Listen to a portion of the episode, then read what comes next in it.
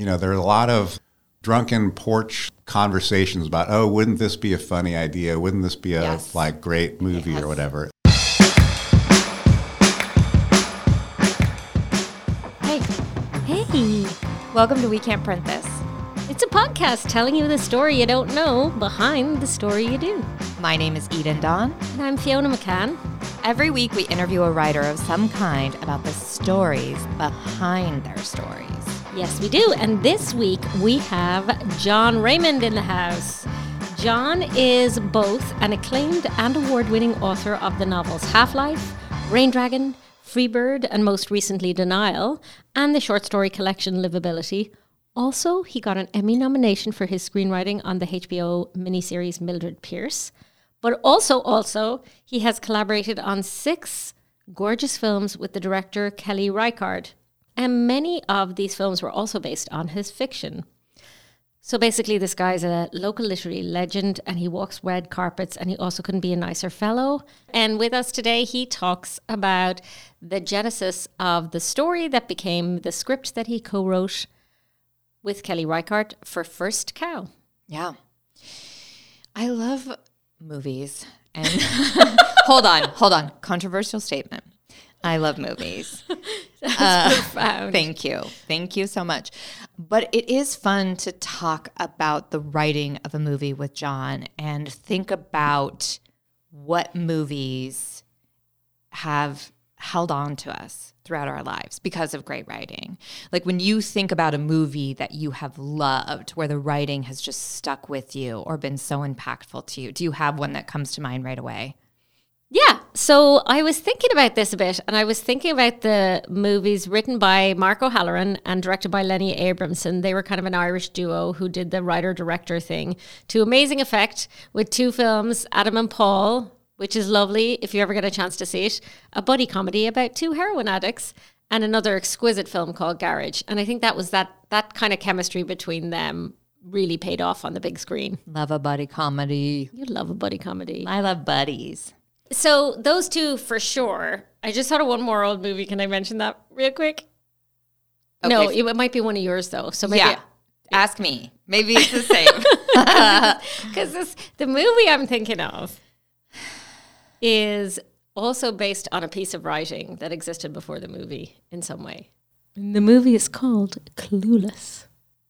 Oh, interesting. Well, you know that I love Clueless. of I know you love it, and this might be where our tastes align because This might be where our tastes align because we have nothing else in common. and it was based on a Jane Austen book, right? Uh huh? and yet it is a modern day version of it. It's its own thing. I love how they pulled it into the modern day.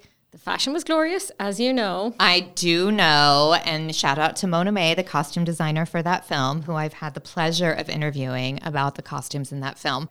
It was, I think, the first time I really understood that fashion was a thing, to be honest, because I was like, oh, I'm Yeah, really noticing those outfits. And I was not an outfit noticer Iconic. before that. Iconic and just beautifully scripted, really well done. There are so lines of dialogue in that that I remember to this day. Well, it's funny to me because I do think if a movie stays highly quotable for decades, I have to give some props to the writing of it. Whether you love it or some people really only seem to admire very serious movies and all of this stuff. But if it's something is highly quotable and becomes part of the zeitgeist, you have to credit the writing a little bit. Yeah. And the other, so for me, one, when I think about you a spent film. too long waiting for me to ask you, and now you have I know I'm just gonna have to. This is what I've learned when you're with Fiona. Sometimes you just barrel ahead.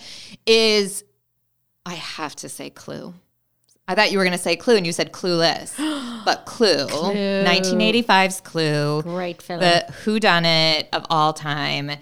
I mean, just so smart, so witty. I love ensemble casts with a lot of dialogue. And that movie, which I just screened recently for my film series that I host at the at the Hollywood Theater, had a sold out room of like 500 people all yelling the dialogue back at it because it's just so witty and memorable. And then, of course, you bring in people like Tim Curry. I mean, just a how does such an angel even exist? That man. Too performer, performer of all performers, and Lesley Ann Warren, and of course Madeline Kahn, and Michael McKean. Just everyone in that is banger after banger. that one.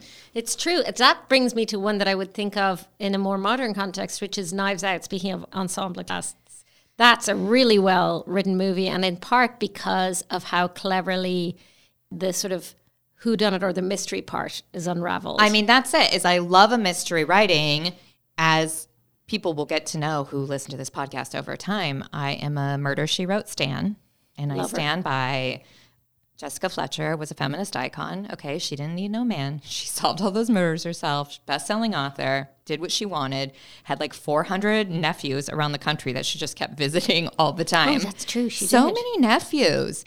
Anyways, but the Knives Out, the Who Done It thing, and Glass Onion, it is interesting, right? Because how you write that, how you write a good Who Done It, is always so clever because it's a it's a trope. It's a, this thing we've done for years and years and years, and yet if you can find a new way at the end when you're always entertained, it's just so lovely, right? And it's so difficult because audiences have been so primed to look for the reveal before it comes. They're like, what? Where's the twist? I bet I know what the twist is. Everyone thinks they know the twist, and murder mysteries are so hot right now. They're so. They're just so hot. Only murders in the building. yeah.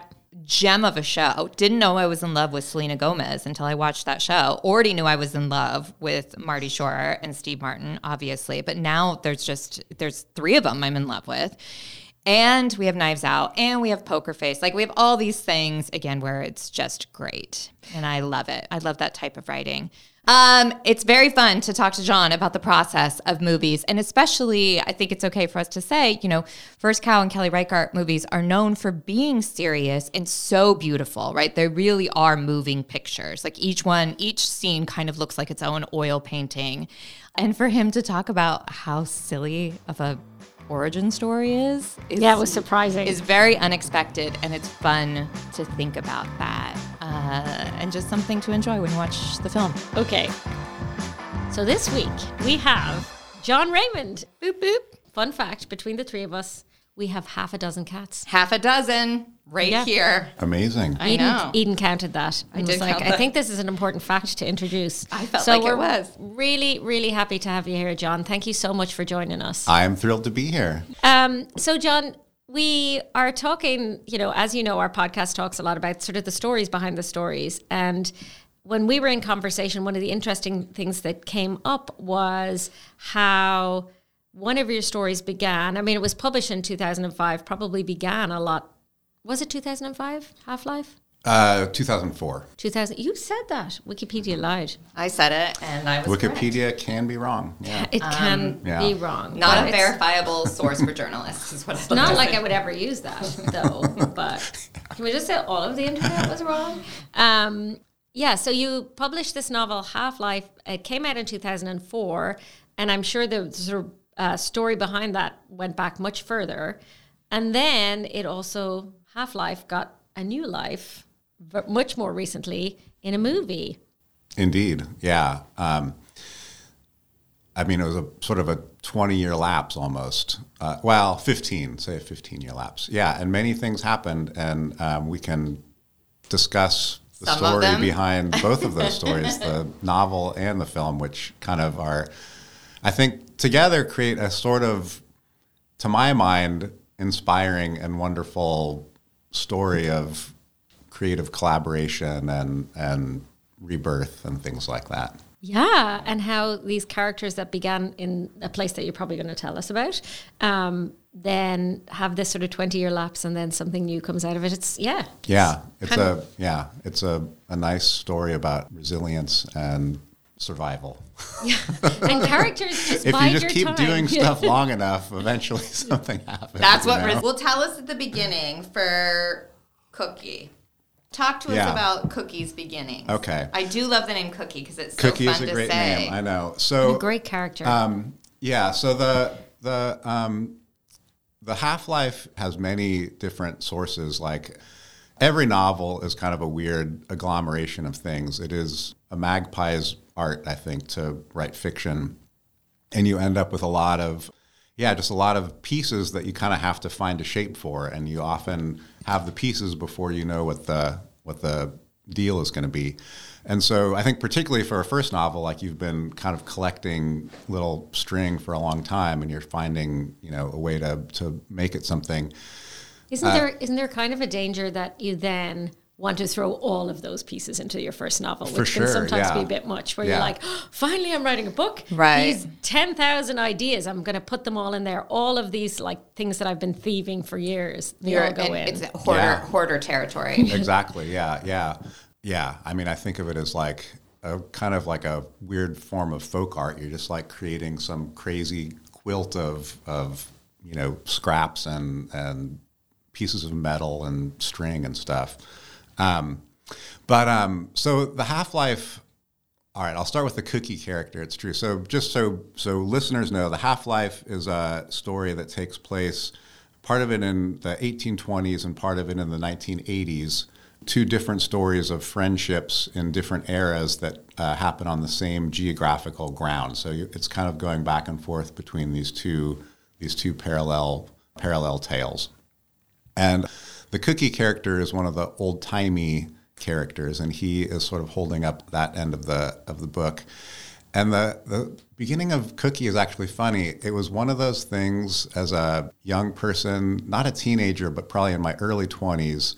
You know, there are a lot of like drunken porch conversations about, oh, wouldn't this be a funny idea? Wouldn't this be a Yes. like great movie Yes. or whatever? Like you guys have had them like there, you know, you've got your bong and your beer and everyone's just like, Dude, I've got the best idea. the thing is that's funny should is a a lot of those ideas are really good. I like they're know. actually a lot of the best ideas I've ever heard, you know? We're encouraging the bong and beer people right now. Write it down, baby. I'm it's totally it's true. I mean you just gotta actually apologize. do it, you know?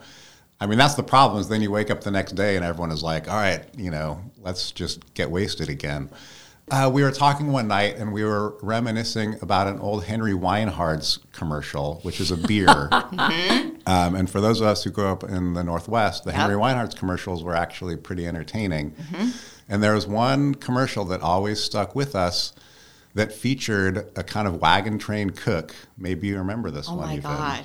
Um, and you Oh can my- find it on this is- YouTube right now uh, if you go look for it. And it's like We're going to have to link to this it's- on the website. Yeah, it's like a guy with a triangle, Yeah, and like yeah, he yeah. like does it, and then there's all these kind of cowboys sitting around, drinking their Henry Weinhard's, I guess, and then the cookie guy comes out with who's one of those like bearded old guys.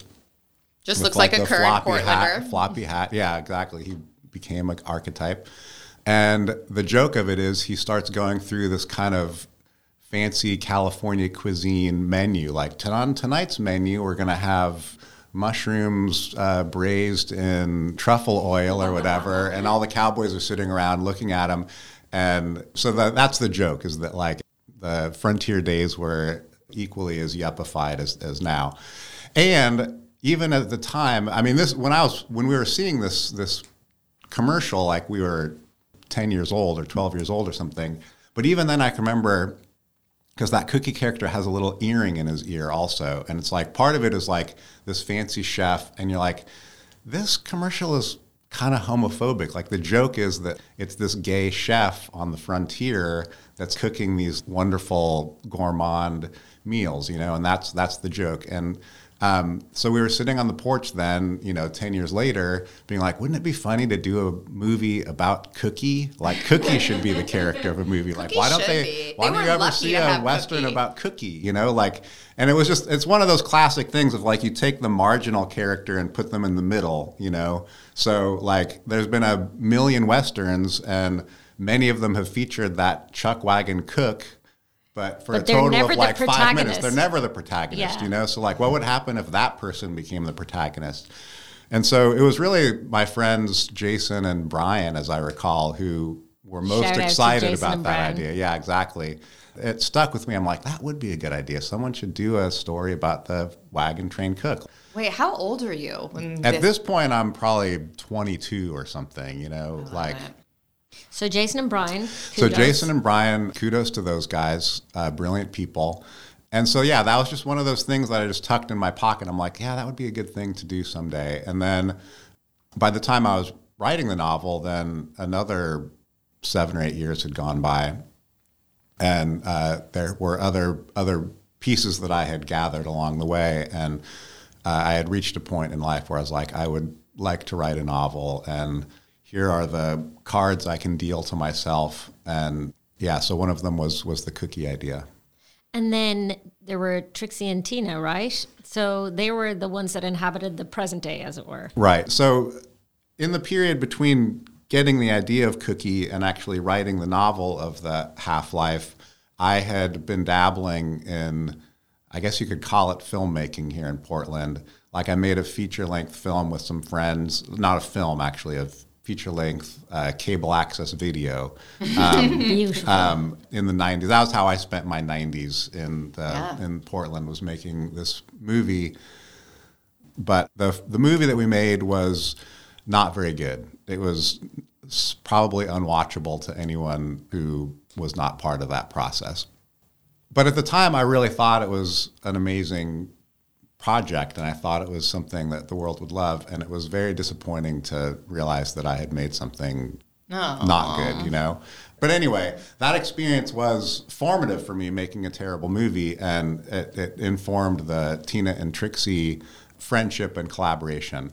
And look, we've all been part of terrible creative projects. That's part Yeah. of the game. You have to do some Totally, terrible totally. creative projects. If you're not like cringing when you look back at some of your first work, then you haven't grown at all, right? If you look back at your first pieces and you're like A plus, no notes, then I worry Right. about you. I mean, there are there are those people who just know how to do Well, it. let's yeah, know? they knock it out of the park first Um, yeah, go. and I They deserve a little I, slap. They yeah, either yeah, a tip of the hat or a elbow. Yeah, I was not one of those people, so definitely learn, learning occurred.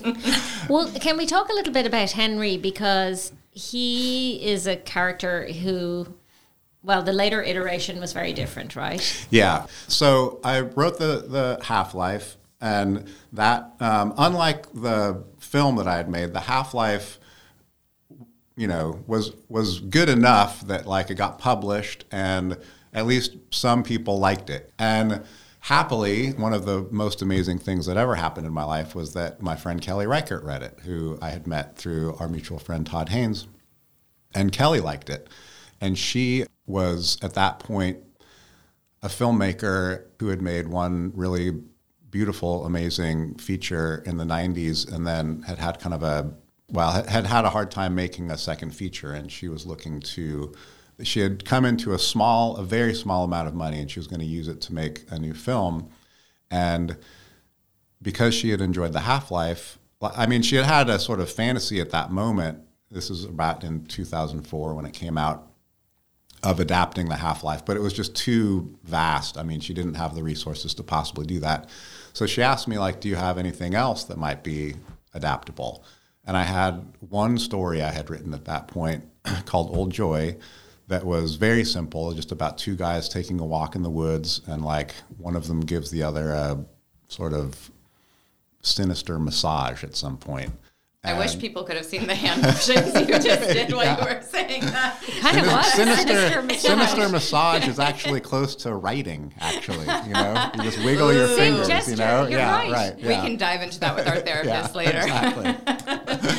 Um, but uh, she, unlike I think any other filmmaker in the world, saw in that story a possible film, and so she was like, "Yeah, I'm going to do this." And so she took that story and made a really beautiful movie out of it. And in that, That process, movie was Old Joy as well, Yeah, that just movie to was let people Old Joy know also, in yeah, case they want to see sinister thing, yeah, massages on yeah, the big screen. Right. um, uh, starring Will Oldham and Daniel London, and uh, with a soundtrack by Yo La Tengo. And so we, I think, discovered in that process, like we didn't know each other that well at that point, but we discovered going through that process that we liked each other and that we had similar tastes and and You vibed. we vibed exactly. Yeah, Mm-hmm. That's And how we make sure the kids yes, know we're in. exactly, So to be clear, you were involved in, in adapting Old Joy to. I was involved to some degree. Yeah, like my recollection is Kelly really did the lion's share of that stuff, and you know, it just became a conversation, and so that sort of then has now become six films, and it's like a you know a very huge part of my life, and Kelly is like a family member, and and so it's just like in the in the kind of weird cycle of all this stuff that it could go from failed filmmaking project and then composting that into like a story about a collaboration between people in the novel and then that sort of becomes an actual collaboration with someone. Is just sort of like one of those like lovely long-term arcs that you can't really predict and that occasionally will happen you know? That sort of brings us to the making of the of first cow because like after doing five or four movies together the idea resurfaced like let's try to adapt the half-life. And so but anyway it was made and so we had to sort of decide early on like again still there was not the resources to do like trips to china and like multiple Right, right. different time frames so we're like we have to go with one time frame or the other It's so interesting to me that that was. I, it just never occurred to me that some of those changes were made because of resources. Oh, totally. Yeah, Yeah. absolutely. I mean, so much of at least our films are really designed to be doable. And it's a great limitation to have. I think it makes actually much more interesting stuff. I mean, Marvel Creativity. Marvel movies have like Pentagon sized budgets and they're not really that interesting. So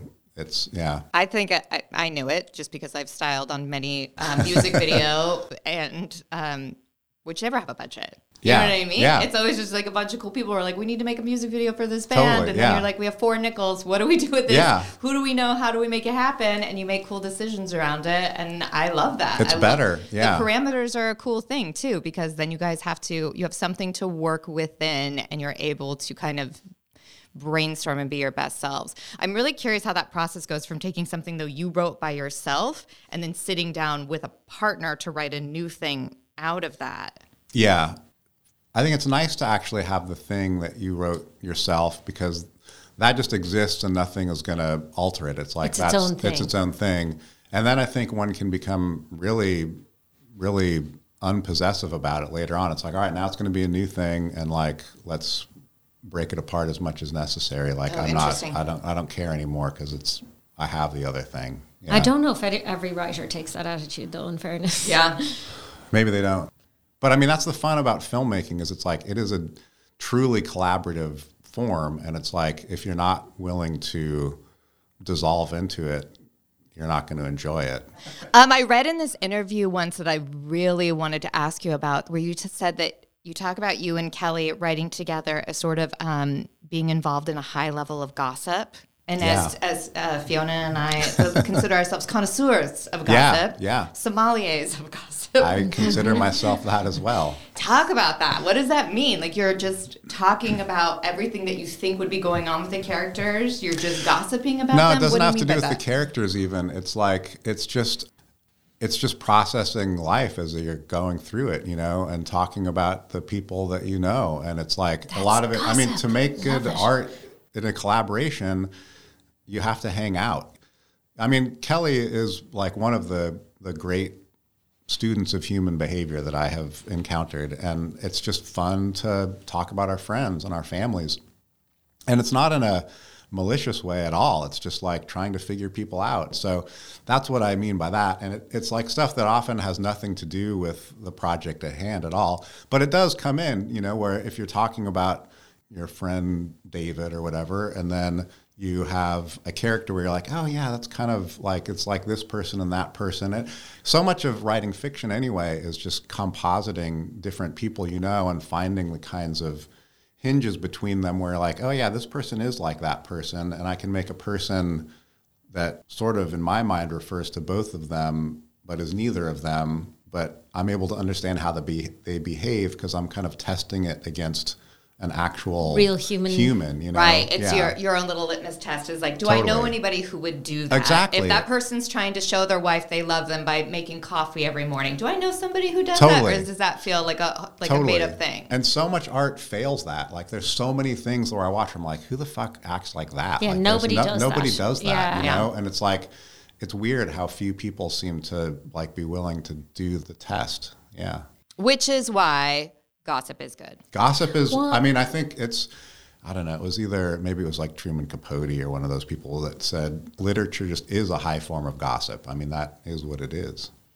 Well, he would put the high part in there, wouldn't he? I'm just going to say from now on, I'm not a gossip. I'm a student of human behavior. I'm Yes, just going to magpie exactly. that. I am a student of human behavior. PhD. great. Yeah. Thank you. Yeah, yeah. Yeah. We're in a graduate course right now. Yeah. That's what this podcast is.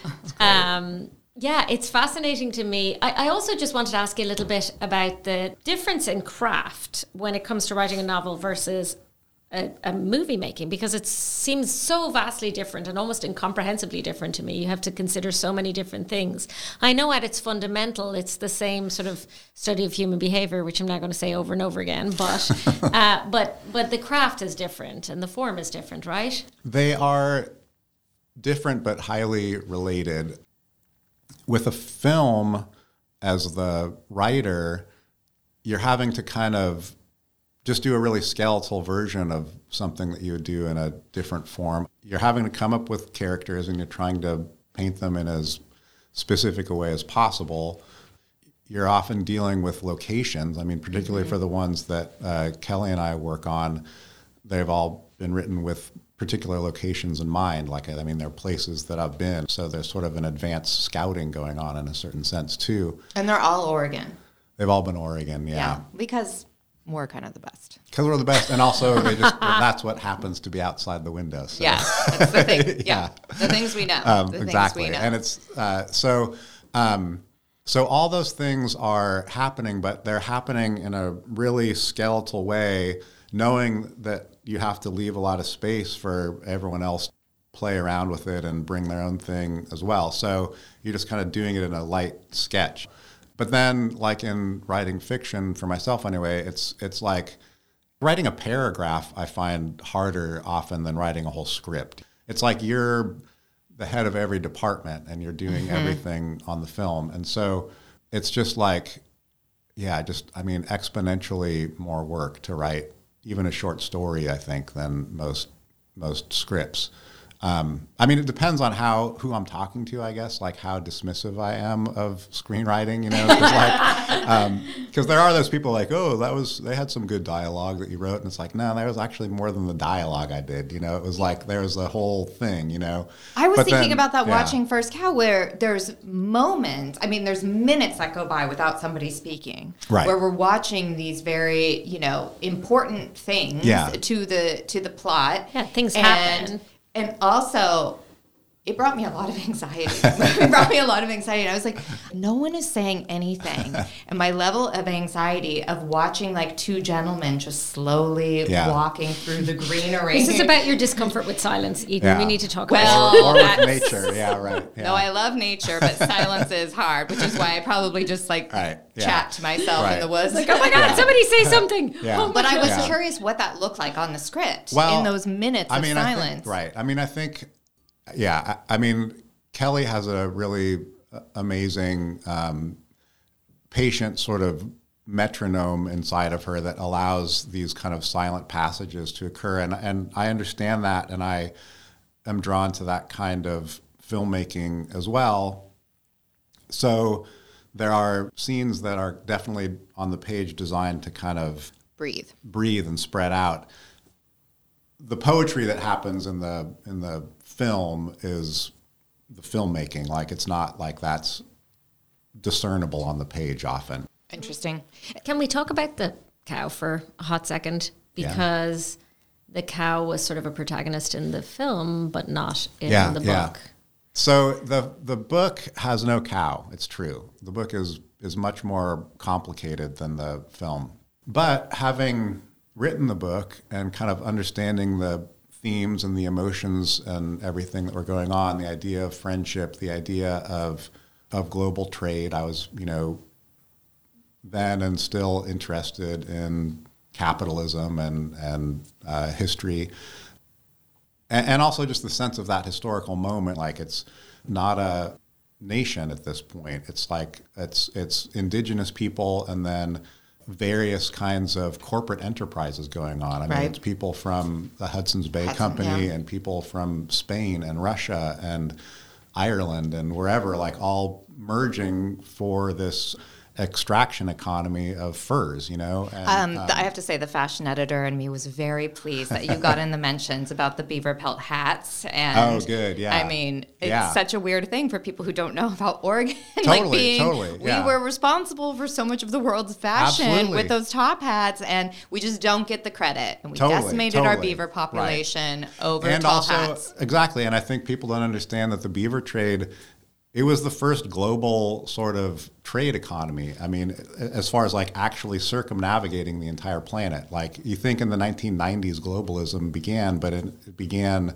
you know 150 So years many- before yeah, that you know? so and so this is like yeah the beginning of so many things. And and the columbia river was the most diversely populated place on the continent at that time because of the beaver trade. There's so many different people kicking around at that moment, and it was like just not. It was like a strangely cosmopolitan place. Granted, it was all sort of very rustic and thinly populated too, but it was like it was just an interesting moment, you know. So all of those things were kind of floating around in my mind and it was like really early in the process we had had a couple conversations and i honestly i don't know where the idea came from i was walking down the street and i was like okay what if instead of them taking something to china what if something comes to them and i was like what if it's a cow and i was like there has to be a first cow that landed here at Did some you point. pass one of those cow statues? yeah, around. Oh yes.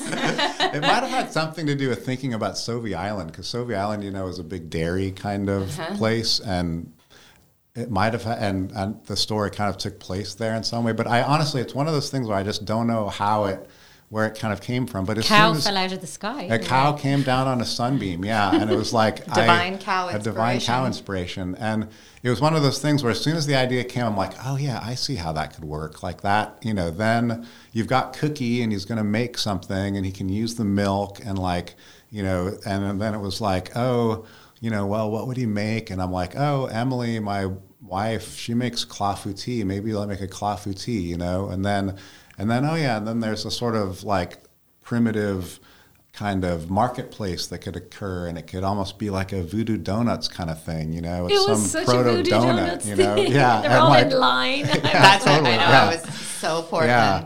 And then you know and just suddenly it became like and oh yeah and the chief factor could do this. And it, like it really just fell into place. And i wrote the first draft then in like a week. And like that basically you know it changed in going forward as we talked about it and stuff. But the basic structure and the the basic sort of thing of it was was there. And it was just like yeah one of those things where 20 years of sort of ruminating on the Cogitating, stuff, yeah. cogitating yeah um, kind of just like allowed it to be really easy.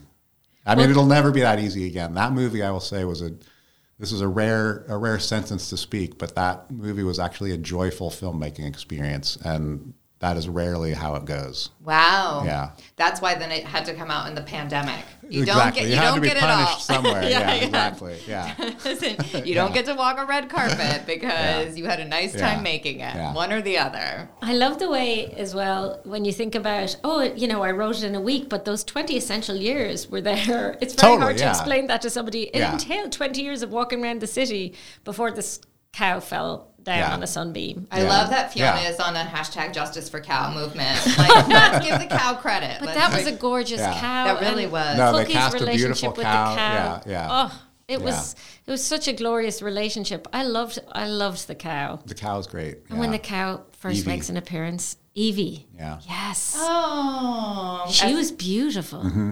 I've Yeah. had cows. They're a delight. Yeah. Mm-hmm. And then First Cow had its own story. So they've all like, you know, come from different places and different different kind of things. And then showing up the new one is very much like a Portland art world movie. All of them are sort of weird miracles that they've happened because they're not movies that God wants to have in the you know they- they're not like movies Ordained. the, the, the industry is not asking for these things they've been really struggles for everyone to make. And the most recent one yeah was shot during the pandemic and that was really hard um, for everyone not for me because i'm not like dealing with it at that point but for them doing it in masks during like a heat dome is like really really unpleasant filmmaking was circumstances was it filmed during the heat dome? Yeah, oh, yeah. that sounds um, so that was tough for people, yeah.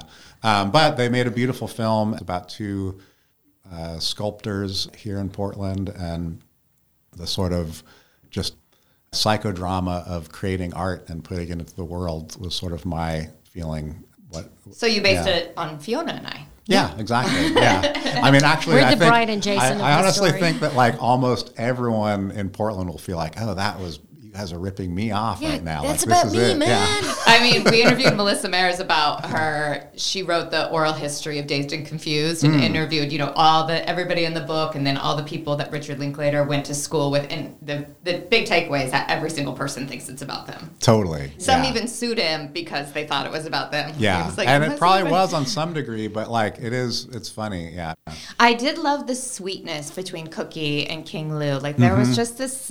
It, it was just a very nice. I sort of was like, oh, um, men, just see how nice it is to have a friend. I mean, we like hear all the time how men don't have friends and don't make friends, right, and I was yeah. like, do you see how it's just nice to have a buddy? Yeah, Look right. at these two. You Yeah. can have a buddy. You can get into some light hijinks together.